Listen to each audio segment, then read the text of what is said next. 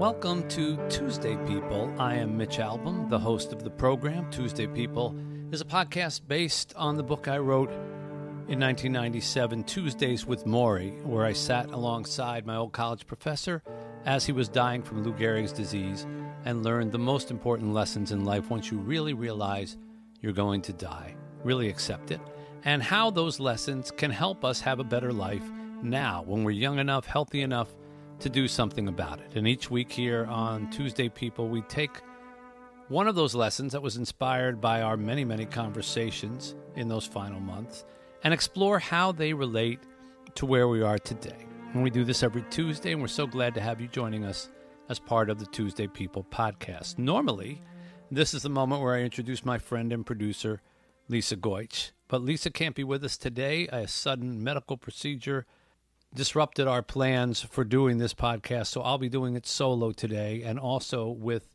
best wishes and thoughts for Lisa. Please don't worry. This is not something that's heavily serious or anything has to be concerned about her not being able to come back in any way. She's going to be fine, and uh, hopefully, will be back with us next Tuesday without much interruption. But our hopes and good wishes go out to her right now.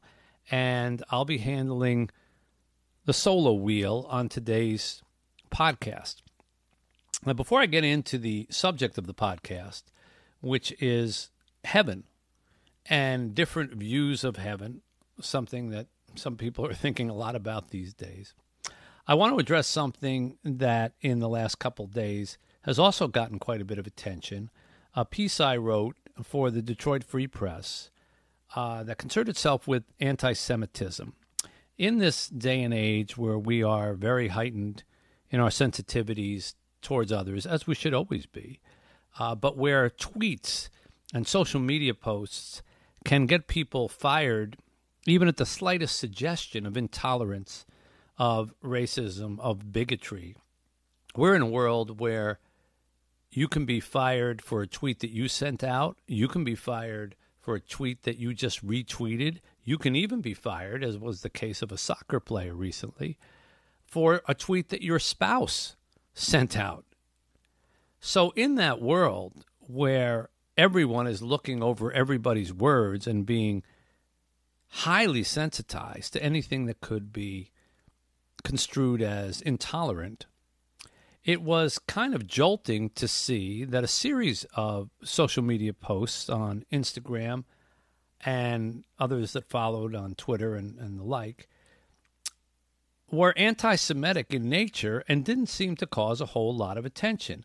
Uh, the original one sent out by a football player for the Philadelphia Eagles named DeSean Jackson, who initially posted a quote that he thought came from Hitler about Jews being having plans to destroy the world and uh, international conspiracy and trying to keep African Americans down, and then other quotes from Louis Farrakhan uh, that suggested similar types of things. By anybody's view, anti Semitic posts. It took several days before they even got noticed. And when they did get noticed, there wasn't a huge outcry about them. And there were a couple of Jewish athletes who said something, and there were a couple of other notable media voices and a few other athletes who said something, but nowhere near the response that we are normally used to when someone is discovered to have put out bigoted, insensitive, hateful remarks. And the team itself, while issuing a, an admonishing statement, didn't do any punishment. A day went by, two days went by, three, four, five, almost a week before finally the player was punished with a fine, an, a non disclosed fine. This was after several other athletes had jumped to his defense and said what he said was right and uh, truthful, and he shouldn't have to apologize, etc. So I ended up writing a column that seemed uh, apparently to get a lot of attention around the country uh, about anti Semitism. And the upthrust of it was that Jewish people, as Morrie Schwartz was, uh, as I am, aren't surprised anymore when anti Semitic remarks get repeated or tossed around on social media and don't get the outcry that other similar remarks against other ethnic or religious groups do. And that's because anti Semitism is the oldest form of bigotry in the world. It goes back to biblical days and really has never had a pause since then. And I wrote about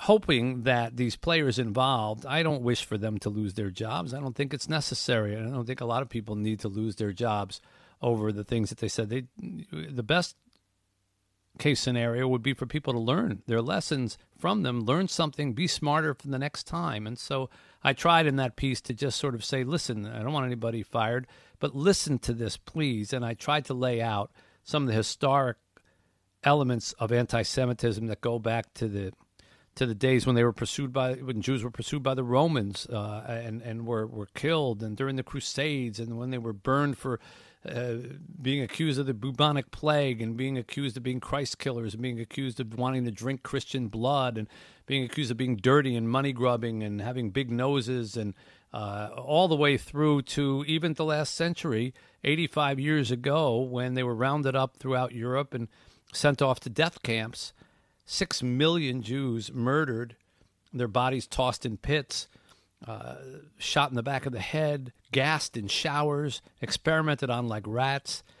There are people alive who remember that still. There are people who are walking around in our country and elsewhere in the world with numbers still tattooed onto their wrists and their arms. And for those people who still have those memories, to then read that you can tweet out or Instagram out anti Semitic remarks and only maybe get a fine in return, those people would be horrified and rightfully so. And I want to just say that, you know, while I'm very heartened by how many people took that column to heart and, and, and around the spectrum of people, including many, many African Americans, uh, and it was it, it, just reaffirms my belief that most people are good and I appreciate that. Uh, but I know a lot of people read that and have sent me notes about it. And, you know, all I was hoping and I'm trying to do now is to point out that hate is hate. Hate is hate. And you can't separate one form of hate from the whole collective hate any more than you can separate a breeze from the wind. They're all part of the same emotion. If we're going to call out hate against other groups, rightfully so, then we need to do the same and be as angry and be as outraged when it is called out against Jewish people. And anti Semitism is every bit as vile and hateful as other forms of racism and should be treated as such. And seemingly a lot of people in the world agreed with that notion, and I was happy to bring it to momentary attention through something I wrote. Now, Morrie, as I mentioned, was Jewish uh, by birth, but Morrie kind of identified with uh, all religions of the world. He called himself a religious mutt and said that uh, basically he read all different types of texts and all different types of of uh, religious text, and and felt that he could he could relate to all of them, and uh, if there was something good, something that uh, uh, he found comforting in one of the posts, one of the faiths, then he would go with that. And if he found something that was comforting in another uh, faith, he would go with that. So uh, a little bit of a, of a mutt. But along the way, we talked about heaven. And heaven is a subject that I've spent a lot of time talking about and writing about. Uh, several of my books, The Five People You Meet in Heaven, The Next Person You Meet in Heaven, which was a sequel to that, uh, The First Phone Call from Heaven, all even had heaven in the titles. And so I have explored in my fiction writing a lot of different notions of heaven. And a lot of people have, based on their faith, their own notions of heaven. And I want to talk about them a little bit here today and what Morrie thought as he was very close to the end about heaven and what was coming next.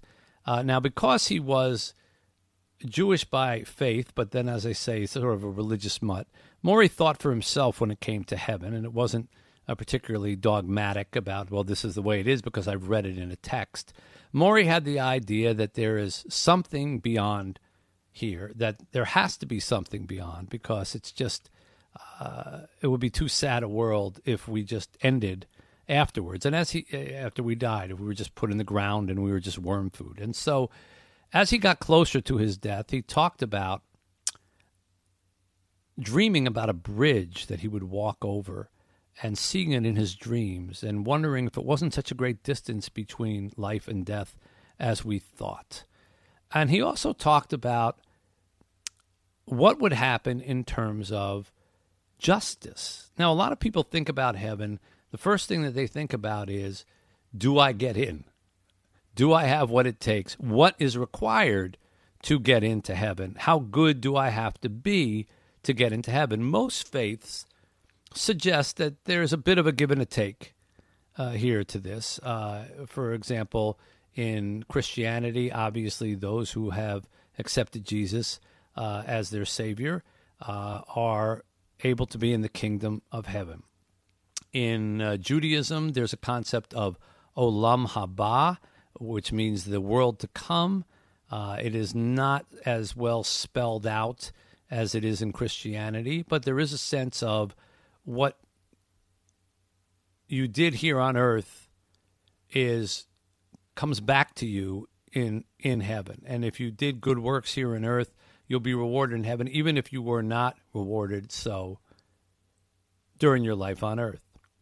In Islam, uh, the Islamic version of heaven is a paradise for those I'm reading from a website here whose good works have outweighed the bad as determined by the straight path laid out in the Quran. Heaven is a garden where the faithful lie upon couches surrounded by beauty, surrounded by uh, virgins. There are other elements and, lore to this as well. Uh, and other religions have other notions of this Buddhism and nirvana and Hinduism as well. All of them seemingly tied to behaving well while you are here on earth. Now, I raised the question to Morrie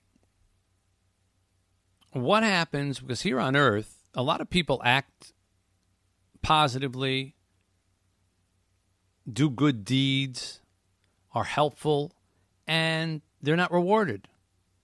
They're fired from their job. They get sick. They get robbed. Their house burns down. And I asked Morrie about if there isn't payback for that later in the afterlife. If it isn't about, well, don't worry because it'll all come back to you in heaven, wouldn't that be difficult? Here's what he had to say. Yeah. Play it. Well, it's true. There is no justice in this world. That's not a great comfort to people. No, but it should make one fight harder for justice since there's so little of it. Mm-hmm. It doesn't mean you give up. It just means you work harder.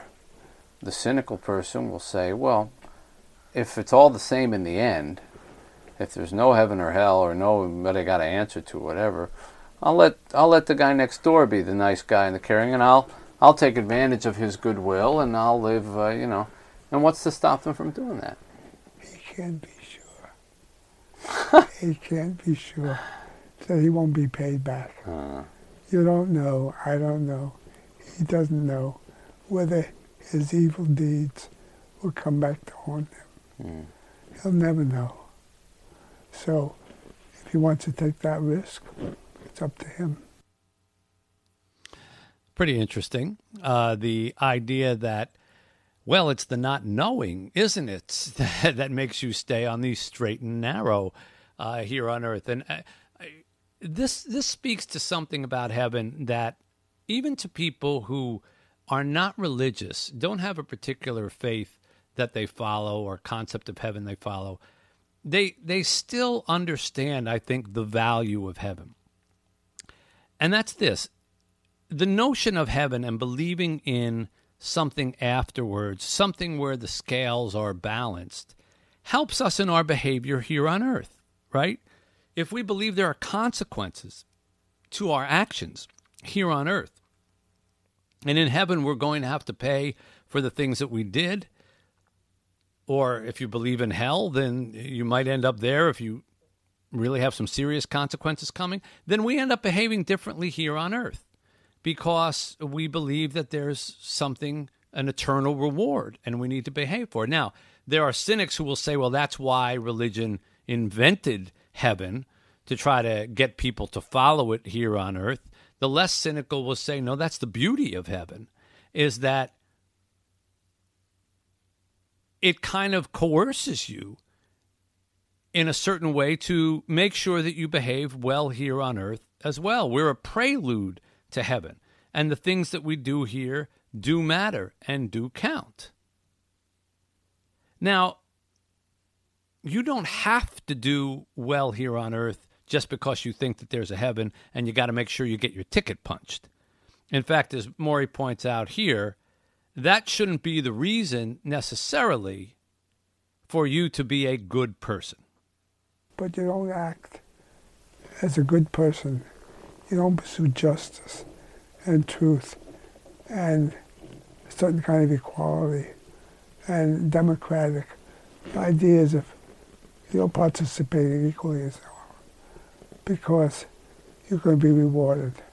You do it because it's the right thing to do now. Because we believe in this common idea of a common humanity, where we are all part of the ocean. And therefore each depends on the other. And being part of this human family means that we take responsibility for each other and try to do the best we can to be as concerned for the needs of the other person as we are about our own. Mm. If you can do that, then you've achieved something great, I think. And how do you know you're right? I don't know I'm right at all. That's what I believe. What a beautiful sentence that is. I don't know I'm right at all. That's why I believe. Where knowledge ends, that's where faith begins. That's where you have to begin to believe because there is no certainty, because we don't get to go to heaven and then report back. Wouldn't that be something if we did? One of the books I wrote that I referenced, The First Phone Call from Heaven, was about people getting phone calls from their loved ones who had passed on. And in those conversations, brief as they were, the people told their loved ones here on earth that they were okay, that things were good. They didn't give a lot of details, but they, they made them feel like, yes, there is a heaven, and yes, I'm safe on the other side. And boy, would that change people's point of view if they really believed that. But there's there's so many different concepts of heaven. Let me share with you a few. Morrie referenced a story there that was uh, sort of a Buddhist uh, kind of overtone to a heavenly concept about the waves. I've told this story once or twice in the podcast here. There's these two waves and they're flopping about in the ocean and they're having a great time and then all of a sudden one of the waves sees the shore and it starts to panic and the other wave says, What's the matter? And the scared wave says, Look, the shore is coming. And the other wave says, Yes. And the scared wave says, You don't understand. We're, we're going to flip a few more times and then we're going to hit the shore and, and that's it. It's all over. It's the end of us. This is terrible. You don't understand. And the other wave calmly says, No, you don't understand. You're not a wave, you're part of the ocean. Morrie delighted in telling that story over and over, and it does have a beautiful concept in that, and, and, and it's got a heavenly overtone in that we're not really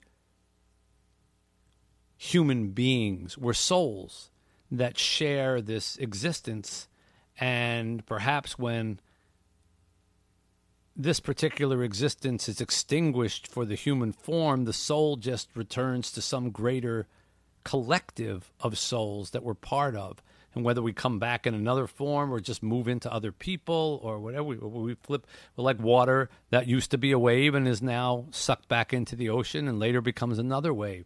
So that's a beautiful concept for heaven. There's another story that i love about a man who's about to die and an angel comes to him and he says could you show me heaven and hell? Show me the two places i might go to before i die.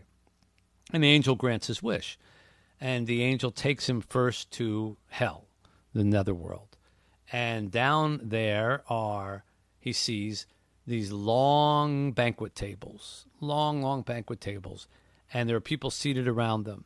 And there are just feastfuls of amazing food, the most incredible meats, the most incredible desserts and vegetables and just exquisite food all lined up at the table and all these people sitting at the table with their arms stretched out in front of them locked unable to partake in this amazing food for eternity.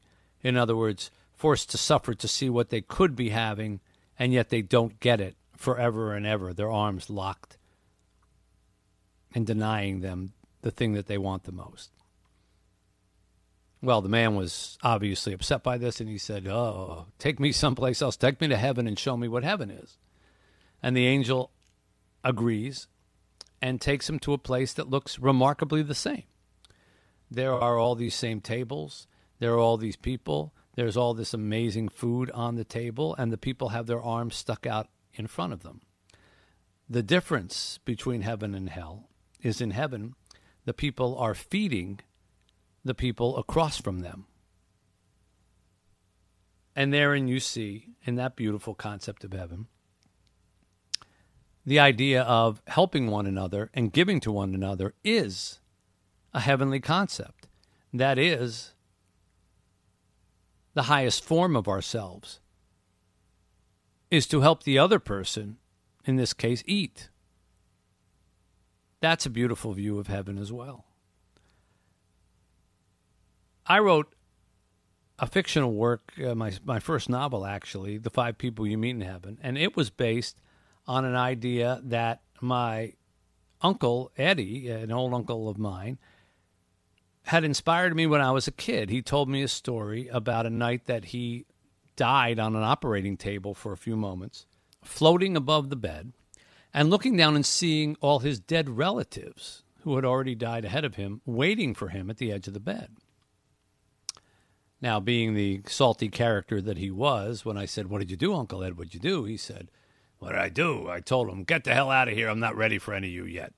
And uh, apparently he scared them right back to heaven and he, he went back into his body and lived another 10 years or whatever. But the idea of there being people waiting for you was something that I incorporated into the five people you meet in heaven and created a world in which the first step of heaven, I would not be so presumptuous to create an entire heaven. But the first step of heaven was that you got to meet five people from your life, five people who you had had some interaction with. It might have only been for a second, but you changed their life forever and they changed yours. And in heaven, you got to see how meaningful your life was by meeting these people who explained to you do you realize by the act that you did here, there, whatever, you changed me forever? And the point was to try to teach people, like my Uncle Eddie, who thought he was a worthless guy, that there's no such thing as being worthless, that every life matters and every human contact matters and every life has an effect on some other life, just like you can't throw a, a stone in a pond and not have ripples come out from it. And that was my concept of heaven. So there there are many different views of it, but I think whether it's whether it's the Christian form, whether it's the Hindu form, whether it's the Jewish form or the Buddhist form or or any of any number of other religions concepts of heaven, I think all of them do several things. One, they give us something to aspire to after we're done here on earth so that we can feel that there is more to come. And that may be of a more of a comfort to us than anything else, uh, that we don't go through life dreading death in such a horrific way that we can't lead our lives because we're so busy worrying about what's going to happen when we die. And Morrie certainly didn't do that. In fact, Morrie used the time that he had before he died in the most brilliant and most colorful way. But also, heaven helps guide us in our behaviors here on earth. And if we have a positive concept of it, then it can lead us to do good things here on earth. It can bring us comfort that we're going to see our loved ones again, which is a huge part of what people hope most from heaven. I think if I asked most of you, what what is the one thing you want to make sure heaven includes? I think most people would say that my loved ones, the people who've gone before me, are there and I can see them again. And that is the promise of heaven for so many faiths, and, and that, and that keeps people really again. It affects the way we live here on earth because it enables people to deal with loss. Think about how many times at a at a funeral, particularly of, of a younger person who had so much time left in their life, and you feel robbed. You feel that it's unfair. Those years were were just whisked away. They were stolen what is the line that often gives people comfort? Something along the lines of, well, he's in a better place now, right? A better place. That helps us deal with the grief. He's with Jesus, he's with the Lord, he's he's not feeling any pain anymore. It it enables us to deal with again our life on earth. So so much of heaven is intertwined with our life here on earth it isn't just something that sits way, way out there and we don't even think about or doesn't really affect us until we die and get there. No, there's a reason that heaven is portrayed in so many ancient paintings and and and is written about so often and is sung about it's because it affects the way that we live here on earth hopefully in a positive way hopefully inspiring us to do good. That to me is the true value of heaven. Now it's interesting in Morrie's case, even though um, he said to me, I'm not going to know where I'm going to go, and you're not going to know where I'm going to go. And it reminds me of uh, an old rabbi in a book that I wrote called Have a Little Faith, where he left a tape recording for his congregation to be played after he died. And that's exactly what happened. And after he died, um, the congregation gathered for a service for him. And his grandson took out this cassette tape, put it in a recorder, and played it over the speakers. And they got to hear their beloved cleric's voice one more time saying, The two questions that I get the most uh, here on earth is one, do I believe in God? And he said, yes, I do, which shouldn't surprise people for a rabbi. And two, what happens when we die? That was the most or second most question asked of him throughout the course of his life. What happens when we die? And he said on the tape, the good news is by the time you hear this, I'll know. The bad news is now that I know, I can't tell you. You're going to have to figure it out for yourself. And in that sentence is really the magic of heaven as a concept that the the true magnificence of it is that we can't explain what it is or tell anybody what it is until it's too late. And we can't know what it is until we get there. And therefore, we have to act in the way that we think best gets us there. Morrie did that in the right way because he didn't do it just to get there. He did it because it was, as he said, was the right thing to do. And as he said, I don't know. I only can believe.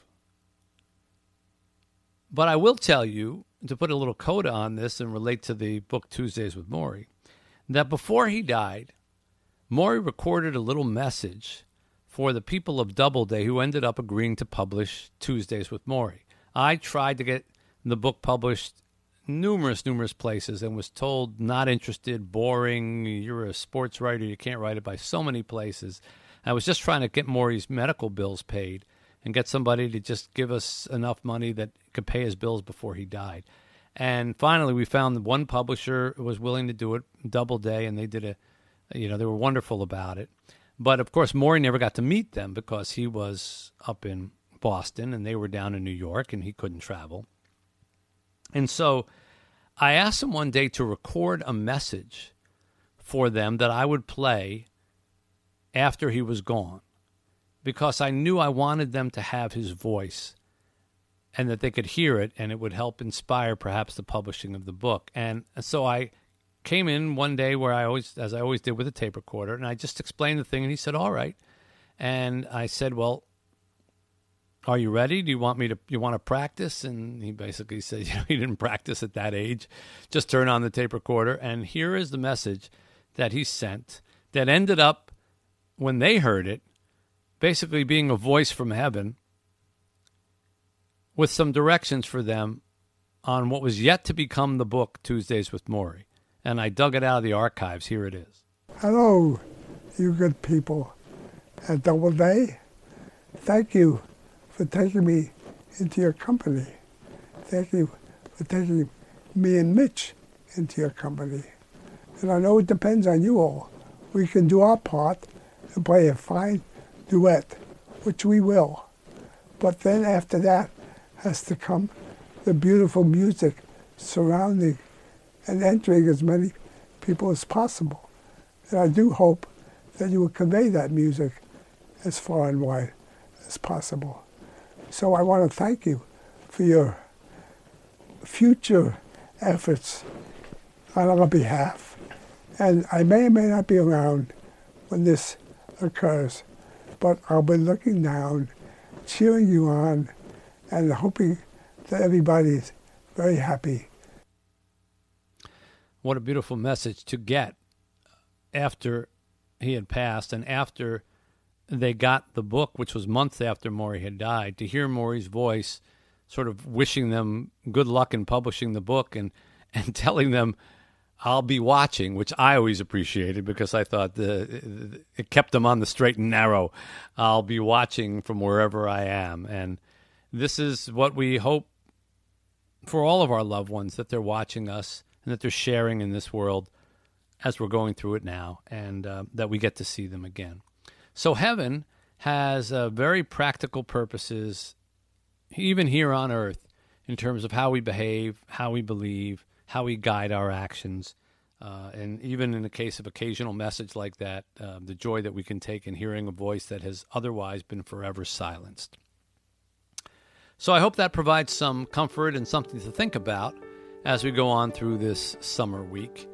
Uh, we do this every Tuesday, and you can check us out at WeTuesdayPeople.com, where you can find all of the conversations that people can get involved with and previous shows, etc. Uh, and you can always find out more at MitchAlbom.com and go right there to Tuesday People Podcast. If you want to hear any of the previous episodes of our podcast, you can do it then. We know that Lisa Goich will be back with us next Tuesday, and we're sending all our love and best wishes to her as she recovers. And we look forward to a conversation with you again in just a few days' time. Until then, this is Mitch Albom, author of Tuesdays with Morrie, saying to you, see you next Tuesday. Thank you for listening to Tuesday People. To be part of our conversation, join the Tuesday People community at wetuesdaypeople.com. Subscribe to our podcast so you don't miss an episode and share it with your friends. We look forward to having you with us every Tuesday because, after all, we're Tuesday people.